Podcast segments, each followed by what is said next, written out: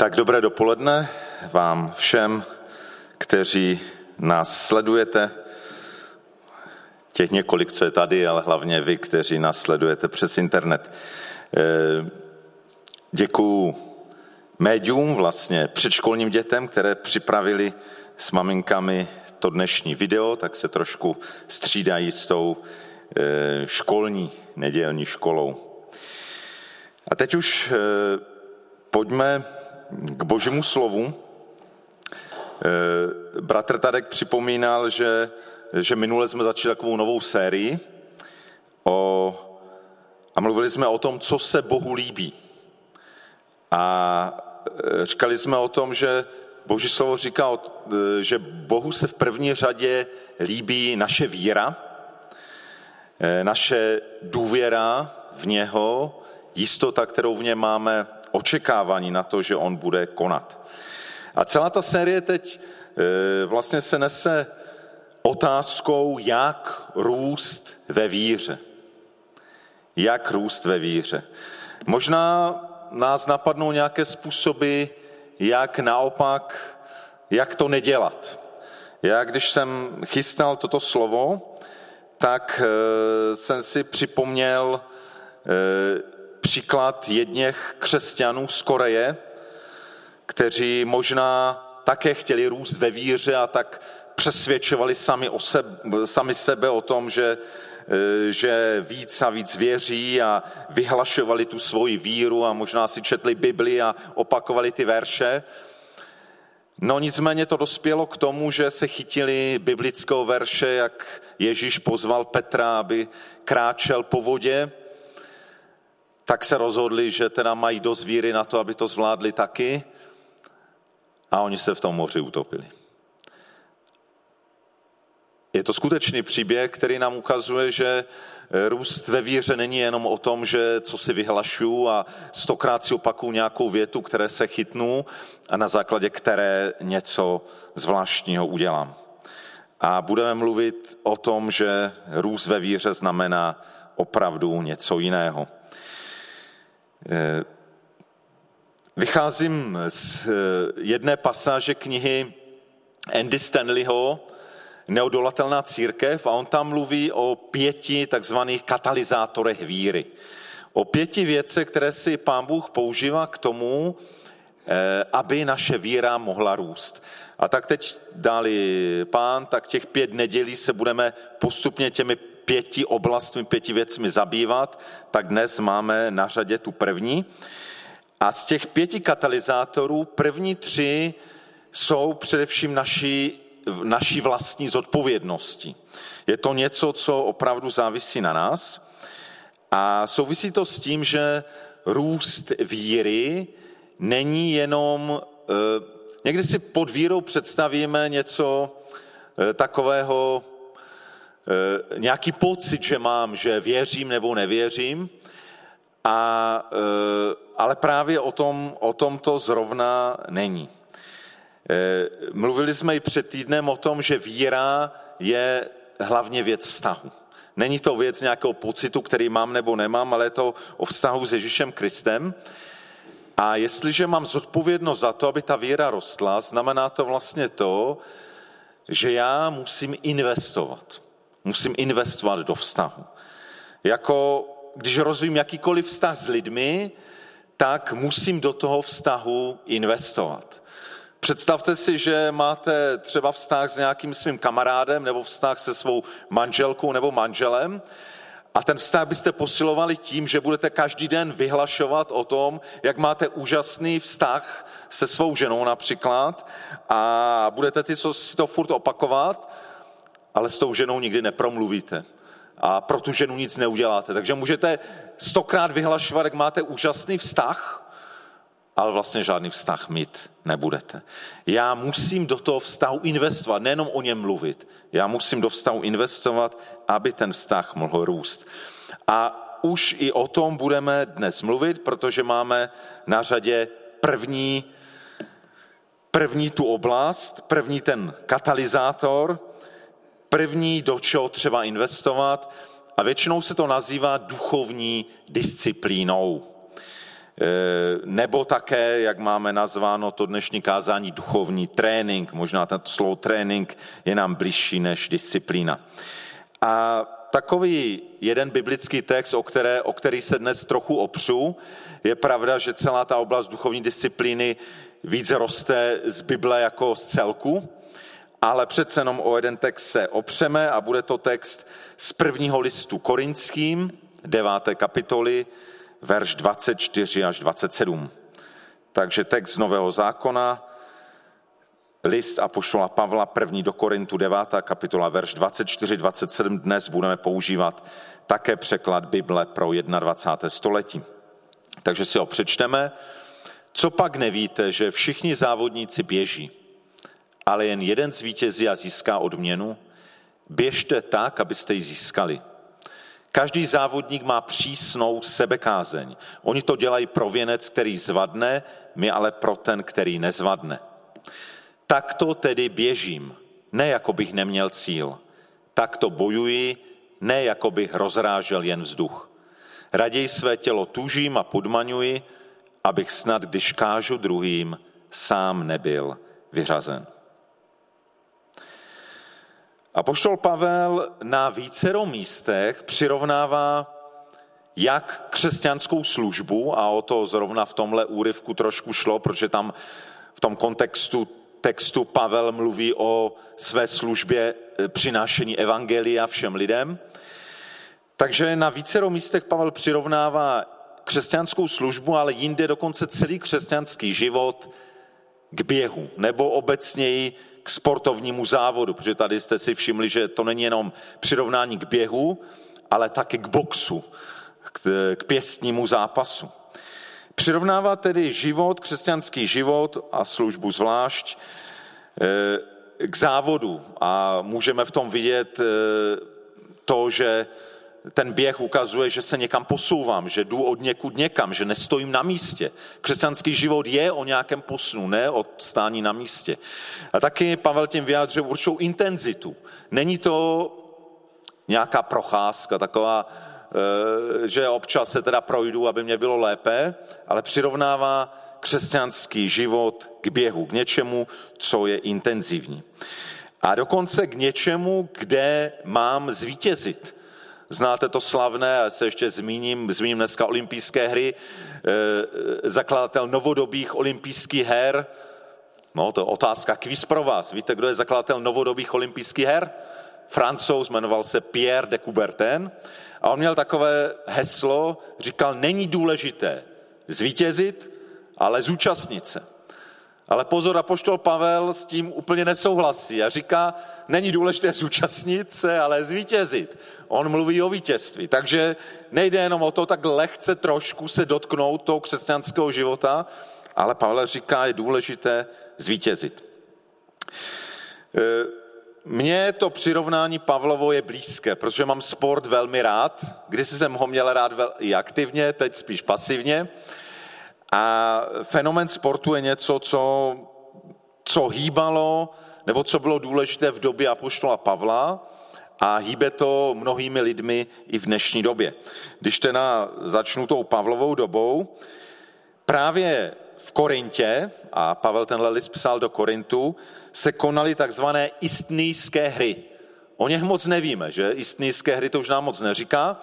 Konaly se jednou za dva roky a byly jedny z nejdůležitějších sportovních her v oblasti starověkého Řecka. Ale pak byly ještě jiné hry a myslím si, že ten na jejich název známe asi všichni. A ty hry se konaly někde pod horou Olymp a říkalo se jim olympijské hry. A ty hry se konaly jednou za čtyři roky a byly to vůbec nejdůležitější sportovní hry v tehdejší době v té oblasti.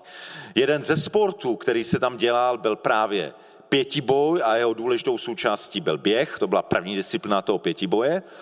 A dále jeden z, důležitá, z důležitých sportů, sportovních disciplín, které na tehdejších olympijských hrách byly, byl takový pěstní zápas, což byla kombinace našeho dnešního boxu a zápasu. Takže když Pavel používal tahle přirovnání, používal je proto, že pro mnohé ty čtenáře to hodně mluvilo. Oni znali ty sporty, znali istnýské hry, znali olympijské hry. A myslím si, že v dnešní době fenomen sportu je ještě, ještě významnější. Mnoho sportovních hvězd jsou světoznám, světo, nebo osobnosti známe na celém světě. A pro mnohé milovníky sportu doba koronaviru je velmi zvláštní v tom, že, že skoro žádná sportovní soutěž neběží. Zvláštní, že možná jediná liga fotbalová, která běží, víte kde? V Evropě je v Bělorusku. Takže nikdy jsme neslyšeli o běloruské eh, lize a občas i v našich eh, těch spravodajstvích se občas objeví záběr z běloruské ligy jenom proto, že je jediná v Evropě, která teď běží. Jinak neběží nic. A eh, když máme, možná víte, že máme sportovní kanál České televize a víte, co tam dávají? Sportovní události roku 2015, roku 2014, roku 2016, protože teď se nic neděje. Teď teprve začali sportovci trénovat. No nicméně jenom to ukazuje na to, jak, jak sport je velikým fenoménem a třeba ty olympijské hry, které se obnovily roku 1896 a konají se tak jako kdysi jednou za čtyři roky, kromě druhé světové války, kdy se dvě ty olympijské hry vůbec nekonaly, a potom po třetí, kdy se to stalo, je letos, kdy olympijské hry v Tokiu byly o rok přeložené. To znamená, no ale to jsem nechtěl o tom tolik mluvit, chci mluvit, že fenomen sportu je něco, co je nám blízké a právě Apoštol Pavel tohle přirovnává. A tak zkusme, zkusme si vzít Jaké je poučení z vrcholového sportu? Vlastně Apoštol Pavel tady mluví o vrcholovém sportu, protože ty istnijské olympijské hry, to bylo pro ty nejlepší sportovce. To byl vrcholový sport. A já jsem tam našel tři taková poučení. Právě a to v tom textu, který jsme četli, to máme. A Pavel tam mluví, že ten e, sportovec své tělo tuží a podmaňuje. A to mě říká první důležitá věc, že vrcholový sportovec musí trénovat. On i každý sportovec, který chce něčeho dosáhnout, já jsem nikdy vrcholový sportovec nebyl, ale když jsem byl mladý, jsem docela pravidelně běhal a zúčastňoval jsem se závodu a chtěl jsem, pro mě úspěch bylo ne, že vyhraju závod, ale že za mnou bude víc běžců než přede mnou. A to se mi častokrát dařilo, takže jsem byl z toho spokojený, ale věděl jsem, že aby se to dařilo, musím trénovat. Takže Jestliže chceme ve sportu něco dosáhnout, musíme trénovat opakovaně, nacvičovat ty věci, opakovaně to dělat, ať je to běh, ať je to box, ať je to jakýkoliv jiný sport. To je asi logické a jasné. A s tím tréninkem souvisí další věc. Tam Apoštol Pavel mluví, že každý závodník má přísnou sebekázeň. To znamená, musí aby, aby trénoval, tak musí si nějaké věci odříct. Musí mít nějakou životosprávu. Vrcholový sportovec nemůže jíst, co ho napadne. On musí jíst a stravovat se a spát tak, aby, aby to nenarušovalo jeho výkon, ale aby jeho výkon rostl. On si nemůže dovolit dělat ty věci, co obyčejný člověk. Musí si mnoho věcí odříct. A ono to, takže to je ta druhá věc, sebekázeň, odříkání oběti. Každý vrcholový sportovec, když bychom se ho zeptali, tohle to musí dělat. A dělali to dokonce už účastníci těch olympijských her eh, v té staré době, v staro, eh, starověkém Řecku, a to jsem se teď nově dověděl, když, když jsem se trošku na tohle slovo připravoval, tak jsem se dověděl zajímavou věc, že ti sportovci, kteří se chtěli zúčastnit olympijských her, museli přísahat při při e, Diovi, při starověkem, teda bohu starověkého Řecka, v kterého řekové věřili, pohanský bůh, tak oni museli přísahat, že budou deset měsíců intenzivně trénovat aby se mohli zúčastnit olympijských her. To nebylo jen tak, když to představilo, jo, ty hry ve starověkém Řecku, no tak občas si zaběhali, pak přišli na ty závody. Ne, oni museli při svém božstvu z, e, slibovat, že budou deset měsíců tvrdě trénovat. Takže už tehdy věděli, co to je o to víc dneska. Vrcholový sport zná sebekázeň, odříkání oběti. A proč to všechno dělali? A Pavel říká, no, oni to je proto, že měli nějaký cíl. Dělali to proto, že získávali nějakou odměnu. Dělali to pro nějaký věnec. Zajímavé, že v těch starověkém Řecku ta odměna nebyly ani, ani nějaké poháry a, a, a zlaté medaile a finanční odměny, ale měli věnce. V olympijských hrách to byly olivové věnce, dokonce někde měli, a vždycky to byly nějaké věnce z nějakých přírodních, eh, eh, z nějakých přírodních květí nebo rostlin. To by dneska asi naše sportovce moc neuspokojilo. Důležitý je ale teda motiv. Ať už je to ono nebo tamto, každý ten vrcholový sportovec, ať v době starověké nebo dnešní, to dělá proto, že chce po něčem touží. Chce, aby, aby měl tu zlatou olympijskou medaili, nebo byl mistrem světa, nebo aspoň republiky, nebo, nebo prostě něco. Takže nutnost tréninku, která sebou nese i odříkání oběti a, a pro co to dělám, nějaký, nějaký motiv, nějaká odměna. A myslím si, že tyhle ty tři věci, které, které vlastně Apoštol Pavel použil při rovnání z vrcholového sportu, jsou strašně důležité proto, jestliže my chceme opravdu růst ve víře a rozvět vztah s Ježíšem. Jestliže chceme opravdu, aby náš vztah s Ježíšem rostl, potřebujeme tu duchovní disciplínu, duchovní trénink a ty tři věci, které s tím souvisí. Rostoucí vztah s Ježíšem potřebuje to, abychom opravdu nějak trénovali. Eh, víte, eh, někdy ten duchovní život a rozvoj vztahu s Ježíšem bereme tak hodně light. No, mám teď něco chuť dělat, tak něco udělám. A potom třeba tři, mě, tři týdny nemám žádnou chuť, tak nedělám nic. Kdyby takhle trénoval sportovec, tak to je katastrofa. Já, eh, můj první velký závod byl běh na 15 kilometrů a chtěl se toho účastnit. Jsme se trošku ze spolužáky na to chystali, tak jsem začal trénovat asi měsíc předtím. A fakt ta patnáctka byla, no nebyla to úplně katastrofa, doběh jsem, ale musel jsem několik, několikrát ten běh přerušit a přejít do chůze, protože už jsem nemohl. Ale když o rok později jsem se účastnil a už jsem byl natrénovaný, tak už to bylo mnohem snadnější, už nebylo třeba takové, jako se zastavovat a dokázal jsem docela slušným tempem to zvládnout. Podobně, jestliže chci růst ve vztahu s Ježíšem, tak to není, no mám chuť, mám zrovna trochu času, tak něco budu dělat. Je tam třeba opravdu trénink. E, asi tři hlavní disciplíny, které bych viděl, je modlitba, čas Biblí a pak uctívání. Si vzpomínáte, docela před několika týdny jsme mluvili, měli takovou sérii o uctívání a mluvili jsme a vzpomněl jsem si na to taková definice uctívání, že je to přijímání těch božích věcí, eh, božího slova, boží lásky, boží milosti, přijímání Ježíše, božího ducha a uplatňování to do praktického života.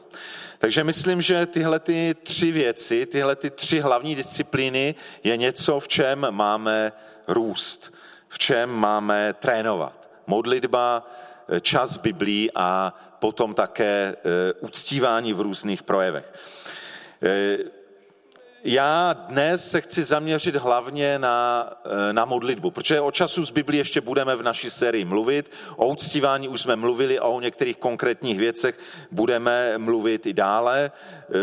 Jedny také, co k tomu uctívání patří, je třeba půst nebo, nebo dávání ale možná takové, takové, taková modelová disciplína, která, na které je to nejlépe vidět a mám dojem, že taky klíčová, řekl bych ústřední pro rostoucí vztah s Ježíšem je právě modlitba. Já se tedy dnes na modlitbu e, zaměřím. Takže potřebujeme i v modlitbě, i v jiných duchovních disciplínách trénink. A když jsem přemýšlel nad, nad tím, co vlastně znamená trénink a co to znamená konkrétně pro modlitbu, tak mě k tomu napadly tři věci. K tréninku vždycky patří řád, pravidelnost. Už jsem říkal, že trénovat něco tím způsobem, že zrovna mám čas a chuť, tak si půjdu zaběhat třeba. A pak měsíc nedělám nic. A pak si jdu zase zaběhat. Já nevím, jestli není lepší vůbec neběhat, než takhle běhat jednou měsíčně. Já myslím, že pro to tělo je asi lepší maličko něco dělat, ale každý den, než jednou za měsíc běžet 10 kilometrů, pak z toho být hotový, tři dny mě bolí svaly, pak měsíc nedělám nic, zase zaběhám. To je fakt k ničemu. A jestliže to vezmeme na modlitbu, tak bych to viděl velmi podobně. Moc hezké, že se jednou za měsíc pomodlíme, protože máme čas, čas nebo nám teče do boty, před náma zkoušek, jak se teď hodinu modlím, no to je úžasné, jak jsem zbožný. A pak měsíc nic. Skutečný trénink vyžaduje pravidelnost, skutečně řád. Možná kratší dobu, ale něco, co je pokud možno každodenní. Takže to je něco velmi důležitého pro trénink, řád a pravidelnost. Druhá věc, eh, trénink by vždycky měl nějak odpovídat tomu, kdo trénuje. Tak jako když eh, trenér trénuje nějakého závodníka, měl by ten trénink trošku jakoby mu přizpůsobit, aby jemu úplně odpovídal, aby, aby to na něho pasovalo, aby to bylo individuální, pro něho osobité. Myslím si, že i duchovní disciplína, když konkrétně mluvím o modlitbě, tak by mělo být něco, eh, co je nám, eh, co nějak nám pasuje je skvělé, ještě to zmíním, inspirovat se příkladem druhý a ptát se třeba, jak se ti druzí modlí, nebo jak to dělají, eh, nebo jak tráví čas Biblii a podobně, jak dávají, ale, nebo jak se postí, ale můžu se inspirovat, přemýšlet nad tím, ale důležité pak zvolit něco, co je opravdu nějak, eh, co sedí na mě, co, co nějak odpovídá té, té mé individualitě. To je důležité, důležité v tom duchovním tréninku.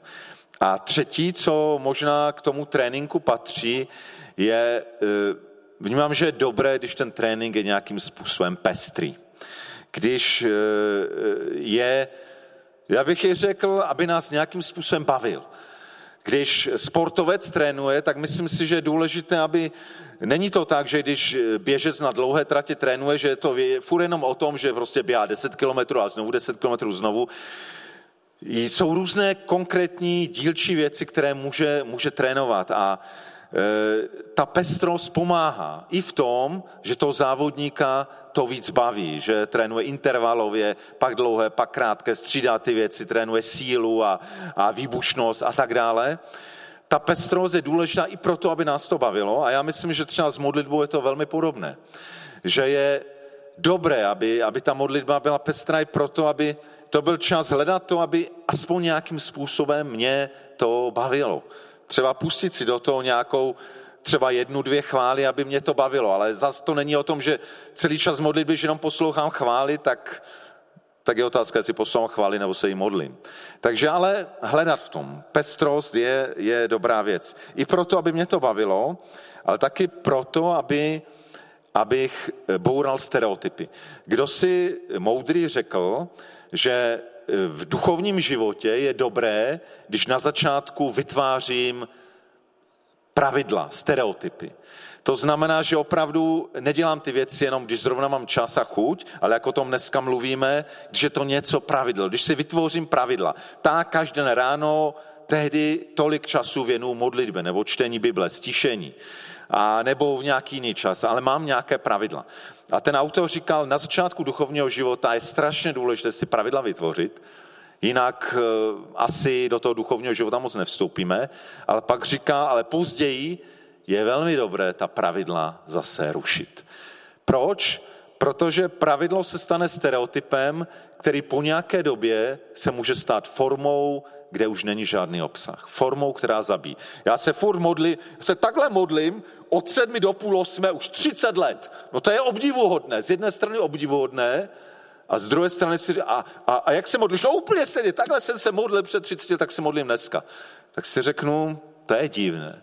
A už moc nad tím nejásám, protože jestliže 30 let furt to dělám stejně, tak se obávám, že už je to jen stereotyp, forma, ve kterém už není žádný život. Obávám se, že to tak může být, aspoň u mě to tak funguje. Je důležité ty stereotypy bořit a měnit ty věci. Já možná eh, bych chtěl aspoň jednu věc konkrétně sdílet z vlastního života. Eh, pro mě už roky je důležité ten den začínat modlitbou, modlit se ráno. A měl jsem různé takové, vždycky jsem si vytvořil určitou formu, které jsem se držel, jakoby má základní ranní modlitba. A většinou po několika letech jsem to zase změnil. A e, před třemi lety jsem četl knihu od Timothy Kellera o, o modlitbě. A mě tam velmi inspirovalo jedno, co tam psal, mnoho věcí mě tam inspirovalo, ale a on tam psal o modlitbě, která vyrůstá z božího slova. A to bylo něco, co mě hodně zaujalo a já od té doby V podstatě každý den takhle začínám. A je to vlastně o tom, že e, nějaké boží slovo, které mě nejvíc zaujme předchozí den. Buď si čtu nějak pravidelně, nebo něco slyším, nějak se mě něco dotkne.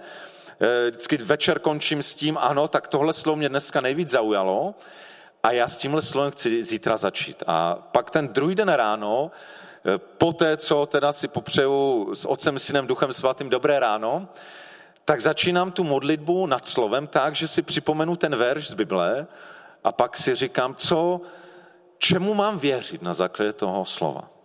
Pak si říkám, co mám dělat na základě toho slova. A pak chválím Otce Syna Ducha Svatého za to, co vyplývá z tohohle slova. Pak eh, činím pánu vyznání z toho, jak nedělám věci, jak mě k tomu tohle boží slovo vyzývá a pak prosím za sebe, abych to slovo naplňoval a prosím za lidi kolem, které dnes potkám a tak dále a tak dále. A pak už přecházím do něčeho jiného. Ale tenhle způsob eh, mě, mě baví v tom, že je pestrý. Každý den vlastně začínám jinak, protože každý den mám jiný, jiný biblický verš, které, který vezmu a který mi nějak ke mně jinak mluví a nějak se mě už předchozího dne dotkl a vede mě k modlitbě uctívání, chvál, vyznání, proseb, přímluv.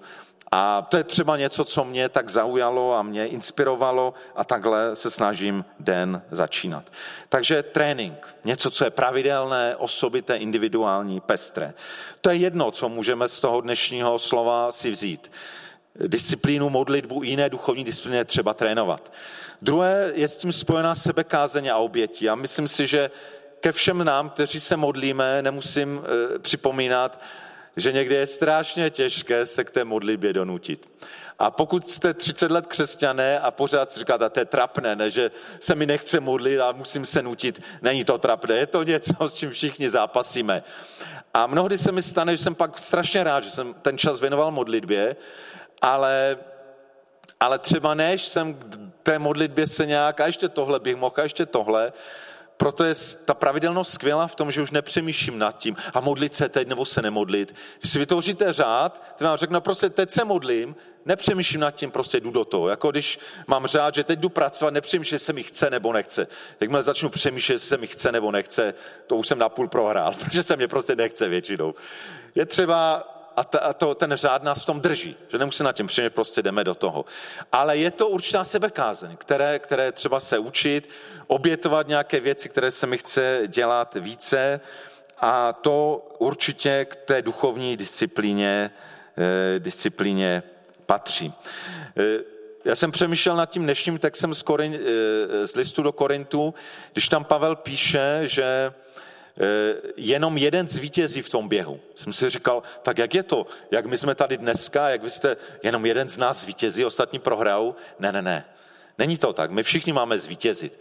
Těmi soupeři nejsou druzí křesťané nebo druzí lidé, ale těmi soupeři jsou právě ty jiné záležitosti v našem životě, které, které nám někdy vezmou čas na modlitbu, na stišení s Božím slovem, na, na věci, které, kterým nás Bůh pozývá.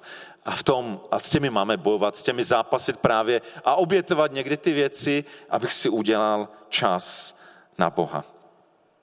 A konečně ta motivace, víme, že teda ti sportovci, zvlášť vrcholoví, dělají proto, že mají nějakou velkou motivaci, chtějí něco dobít, chtějí něco vyhrát, chtějí porazit ty druhé. Myslím si, že je důležitá i motivace právě pro tu naši duchovní disciplínu, duchovní trénink. Protože jestliže to nese sebou sebekázeň, oběti, eh, disciplínu, tak musíme mít nějakou motivaci. Andy Stanley v té knize Neodolatelná církev říká takovou zajímavou věc, že eh, právě ta duchovní disciplína přináší do života víry pocit důvěrného vztahu. Víte, důvěrný vztah s Ježíšem není o tom, že najednou na mě padne duch svatý a mám pocit té důvěrnosti. Někdy se to stane, bohu díky, ale to jsou, mm, aspoň v mém životě, dost řídké momenty. Ale Andy Stanley říká, a moje zkušenost je stejná, že důvěrný vztah vzniká prostě z toho, z duchovní disciplíny. Tedy z toho, že já mám pravidelný čas s ním a když mám pravidelný čas s ním, tak z toho vzniká důvěrný vztah. My s ženou rádi děláme manželské večery, které budují vztah manželů. A jedno z nejdůležitějších věcí, které manželům říkáme, je, aby měli čas pro manželství. Že to je strašně důležité pro rozvoj toho vztahu, aby měli hodnotný čas spolu. A ve vztahu s Ježíšem to funguje úplně stejně. Když budeme mít pravidelný čas spolu, důvěrný vztah spolu, nad Božím slovem, v modlitbě, v jiných formách uctívání, tak bude růst, tak ovocem toho bude, že mezi námi bude důvěrný vztah. Jestliže každé ráno řeknu pánu dobré ráno a budu s nimi čas, tak bude mezi námi vznikat důvěrný vztah. Jestliže tak nebudu začínat a ve tři hodiny odpoledne jsem, je, já jsem věřící, aha, já, je nějaký Ježíš, jo, tak to bych, tak tímhle způsobem moc důvěrný vztah vznikat nebude. Takže to je jedno důležité ovoce, co by nás mělo motivovat. Jestliže chceme mít důvěrný vztah, potřebujeme opravdu duchovní disciplínu, potřebujeme investovat do toho vztahu s Ježíšem. A tím se taky otvírá prostor, že můžeme začít slyšet Boží hlas. Že budeme začít být vnímaví na to, co nám Bůh říká. A jestliže třeba někdy osobně prožijeme, že Bůh k nám mluví skrze své slovo nebo jiným způsobem, skrze modlitbu, ke mně osobně něco promluví, a nebo já zažiju vyslyšení konkrétní modlitby, tak kdo z nás to zažil, ví, jak úžasně to vede k růstu víry. Když prožiju, jak osobně ke mně Ježíš promluví, nebo jak, jak vyslyšel můj modlitbu, tak to je něco, co mě úžasně posouvá ve víře. Ale roste to z duchovní disciplíny, z toho, že já investuju do toho vztahu, že já tomu času věnuju čas a hm, nějak eh, kus nehlepe celé své srdce. Takže jaké je, když to zhrneme, poselství toho, toho dnešního slova, je, že do vztahu s Ježíšem je třeba investovat a to pravidelně. Ne náhodně, ne když máme čas nebo chuť. Do vztahu s Ježíšem je třeba pravidelně investovat a ta investice je nejlepší, věřím, jsem o tom přesvědčen, nejlepší investicí do našeho života. Je to, co přináší život. Proč? Protože Ježíš třeba na jednom místě řekl, já jsem proto přišel, abyste měli život a měli ho v hojnosti. A život s Ježíšem, to je právě vztah s Ježíšem, když do něho budeme investovat, ten život k nám bude přicházet. Je to životodárné. Eh, duchovní disciplina, duchovní trénink z těch pěti katalyzátorů, o kterých budeme mluvit i ty další neděle, je vlastně asi nejvíce individuální. Je to nejvíc, eh, co se týká každého z nás. Možná znáte takový ten, jenom připomenu eh, osnovu takového kratičkého příběhu, kdy nějaký muž měl zbožnou manželku a ta manželka každý den chodila do kostela, chodila do zhromáždění. A, a ten muž vždycky říkal, no, ženo milá, běž tam i za mě, běž tam, my jsme jedno tělo, jsme manžel, běž tam i za mě do toho kostela, do té modlitebny. A tak to dělal a byl s tím spokojený, ale jednou, jedné noci měl takový dost, dost náročný sen. A v tom snu už byli oba s manželkou po smrti a byli před tou nebeskou bránou a teď vyjde nějaký ten anděl, nebo apoštol Petr, nebo někdo jiný, nebo pan Ježíš Kristus, to je úplně nejlepší, ne? A vyjde a říká té ženě, pojď, pojď se se mnou radovat do té věčné radosti a půjdeš tam i za svého manžela. A zavřeli se dveře a manžel zůstal venku. A manžel se s hrůzou probudil a manželka byla velmi překvapená, bylo to zrovna nedělní ráno, když, říkal, když se oblékla, říkal, dneska tam jdu s tebou. Víte, život s Ježíšem za nás nemůže učit někdo jiný. Ani bratr kazatel, ani e, tatínek, ani maminka, ani sourozenec, ani manžel, manželka, přítel, přítelkyně. Jdeme tam každý sám za sebe. Do vztahu s Ježíšem musíme jít každý sám za sebe. A proto je to individuální. Je moc hezké, když děláme spoustu jiných věcí, že nám máme osobní vztah s Ježíšem, tak ty věci jsou nám všechny ostatní k ničemu. Nicméně, e, celá ta série je o církvi. A budeme mluvit o tom, že všech těch pět katalyzátorů víry je pro ně církev velmi důležitá, že si nestačíme sami. A já jsem to viděl i právě v té duchovní disciplině. Ta je sice z jedné strany nejvíc individuální ze všech těch pěti katalyzátorů, ale na druhé straně i tady je církev velmi důležitá. Proč? Protože i když je to individuálně a každý musíme sám zase budovat se s Ježíšem, potřebujeme církev, potřebujeme druhé věřící. Proč? abychom se navzájem v té disciplině povzbuzovali. A to je třeba, co se snažím dneska udělat s vámi. A chci vás povzbudit k té disciplíně. A potřebujeme to, potřebujeme se navzájem povzbuzovat. Potřebujeme se navzájem inspirovat. Říct si, tak já to dělám takto. A to můžeme osobně dělat, nebo ve skupince, ale třeba i tím, že čteme knihy. Mě třeba inspiroval Timothy Keller. Nějaká kniha vás může inspirovat, jak to teda dělat, jak dělat ta stišení, jak se modlit, jak číst Bibli. Můžeme se povzbuzovat, můžeme se inspirovat, ale také můžeme si dávat zpětnou vazbu. Je skvělé, když máme, a v tom je třeba malá skupinka, důležitá, skvělá, když můžeme se sdílet a říct si, no mně to vůbec tou modlitbou nejde. Jak ty to děláš? A, ten, a sdílíme se. A, a děláme se vykazatelnými vůči druhým, když řekneme, dobře, tak já to zkusím tenhle týden dělat a za týden se mě zeptej, jestli to dělám. A to je velmi důležité, protože když si to jenom tak řeknu, no pane bože, chtěl bych to dělat, a za mě si, no pane bože, stejně to nedělám. V tom jsou druzí lidé strašně důležité. Když to řekneme před člověkem, tak si, aha, co, co tomu Pepíkovi povím, že nic nedělám, no měl bych dělat. Je to možná hloupé, ale my tak fungujeme a pán Bůh to ví, že to tak je. My potřebujeme druhé i v církvi, i k té duchovní disciplině, abychom se povzbuzovali, abychom se inspirovali a trošku někdy, abychom se kontrolovali, abychom si dávali zpětnou vazbu, abychom si byli vykazatelní. A tak, milí přátelé, bratři a sestry, mám pro vás výzvu z toho dnešního slova. Výzvu pro každého z nás, že máme běžet. Nemáme silu, máme běžet ten závod svého života. A někteří z nás, my nevíme vlastně, kolik nám toho zbývá, ale někteří z nás podobného věku nebo starší, jako jsem já, zrovna dneska jsem nad tím ráno přemýšlel, jsem si říkal, no s velikou pravděpodobností mám o dost větší polovinu, ne, nejsem jsem správný matematik, žádnou polovinu, mám zlomek, který je mnohem větší než jedna polovina, mám svého života za sebou. To žávo, nevím, kolik mi zbývá, ale rozhodně je to menší část, to, to jsem si jistý. To znamená, toho běhu už moc nezbývá, je třeba ten čas využít. Ten čas je strašně vzácný. A dokonce i vy mladí nevíte, jaký čas, kus běhu je před vámi. Proto máme běžet.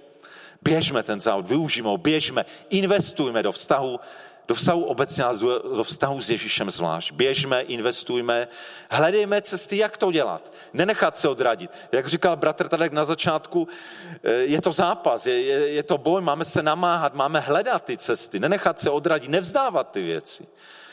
A máme o tom s někým mluvit. Máme mluvit eh, o tom, jak ty to děláš. Pomáhejme si v tom nějak navzájem. A chtěl bych skončit takovou konkrétní aplikací, abyste měli něco konkrétního, co si z toho dnešního slova můžete odnést. Takže chtěl bych, aby vám dát takový domácí úkol, abyste přemýšleli, abychom přemýšleli nad svým duchovním tréninkem, svým vlastním, nad svou duchovní disciplínou. A ty dvě věci, ten řád, to znamená, kdy to dělat, nějak pravidelně, kde to dělat, jakým způsobem. To je jedna věc, aby to bylo něco pravidelného. A pak přemýšlet nad tím, jaký obsah tomu dát. Jak eh, ještě budeme i v té sérii mluvit třeba o práci s božím slovem, jak, jak do toho zapojit Boží slovo, jak se modlit, co mi může pomoct, přemýšlet nad tím. První důležité, přemýšlet nad tím, jak, jaký tomu dát řád pravidlo, eh, eh, pravidelnost a jaký obsah. Přemýšlet nad tím, ale nezůstat tu přemýšlet, pak se rozhodnout. Ano, chci to dělat. Je to důležité. Jestliže budeme jenom celý přemýšlet, jak to dělat, nic neuděláme, tak to přemýšlení nebylo k ničemu. To přemýšlení musí vést k tomu rozhodnutí. A pak to naplánujme. Tak jo, budu to dělat tak, tak, v tenhle čas, tímhle způsobem, na tomhle místě. Zkusím takhle to začít, uvidím, co to udělá. Naplánovat to a pak to realizovat. A úplně nejlepší je se o tom s někým sdělit, že tohle chci dělat, aby mě ten druhý mohl kontrolovat a říct, ale děláš to, začal si, to je skvělá kontrola, potřebujeme ty druhé v tom. Tak eh, doufám, že tohle slovo neskončí jenom tím, že to, to, bylo takové zajímavé nebo nezajímavé, ale cash to vede třeba k tomu, že, že nějaký duchovní trénink, pokud ho neděláme vůbec, že na tím budeme přemýšlet, začneme, pokud ho děláme nedostatečně, že ho zkvalitníme a nakonec všichni ho potřebujeme zkvalitňovat, takéž tomu nějaký čas můžeme věnovat. Tak dovolte, abych to slovo teď zakončil modlitbou. Ježíši, já ti děkuju za to, že, že jsi nás pozval do vztahu s tebou samým. Děkuji ti za to, že je to něco vzácného, jedinečného. Děkuji ti za to, že je to něco individuálního, něco, co za mě nemůže žít někdo jiný. Je to něco, do čeho si pozval mě, každého z nás, jak, jak teď tady jsme a posloucháme to. Děkuji ti, že, že je to něco vzácného, něco, co přináší život. Děkuji ti, že si nám dal vůli a rozum k tomu, abychom eh, vytvářeli nějakou tu vlastní duchovní disciplínu, duchovní trénink. Děkuji za to, co už se nám podařilo, i za to, co se nám ještě nepodařilo. Děkuji, že ještě máme čas ty věci změnit a zlepšovat. A tak tě moc prosím, aby tohle slovo nám přineslo nějakou novou chuť. Možná začít, nebo pokusit se znovu, obnovit to, hledat, aby, abychom se posunuli dál, abychom využili ten vzácný dar života, aby, aby náš život přinášel ovoce i pro druhé, ale věřím, že ovoce pro druhé budeme přinášet tehdy, když především budeme mít bohatý, intenzivní vztah s tebou, Ježíši. Protože jinak nemáme druhým co dát. A tak Ježíši dej, ať jsme povzbuzeni k tomu něco dělat, ať dej nám plno svého ducha, sílu svého ducha, ať opravdu něco děláme, ať se to posune od přemýšlení k rozhodování a k naplňování. Tak děkuju, že, že znám dal ten vzácný vztah s tebou a Děkuji ti, že se v tom můžeme navzájem povzbudit, inspirovat. Děkuji ti za dar církve, ve které můžeme společně i v téhle věci růst. A tak chci žehnat i všem bratřím, sestrám, které, kteří dnes to slovo slyší, aby, aby jim to pomohlo, aby je to inspirovalo růst v disciplíně a ve vztahu s tebou, Ježíši. Amen.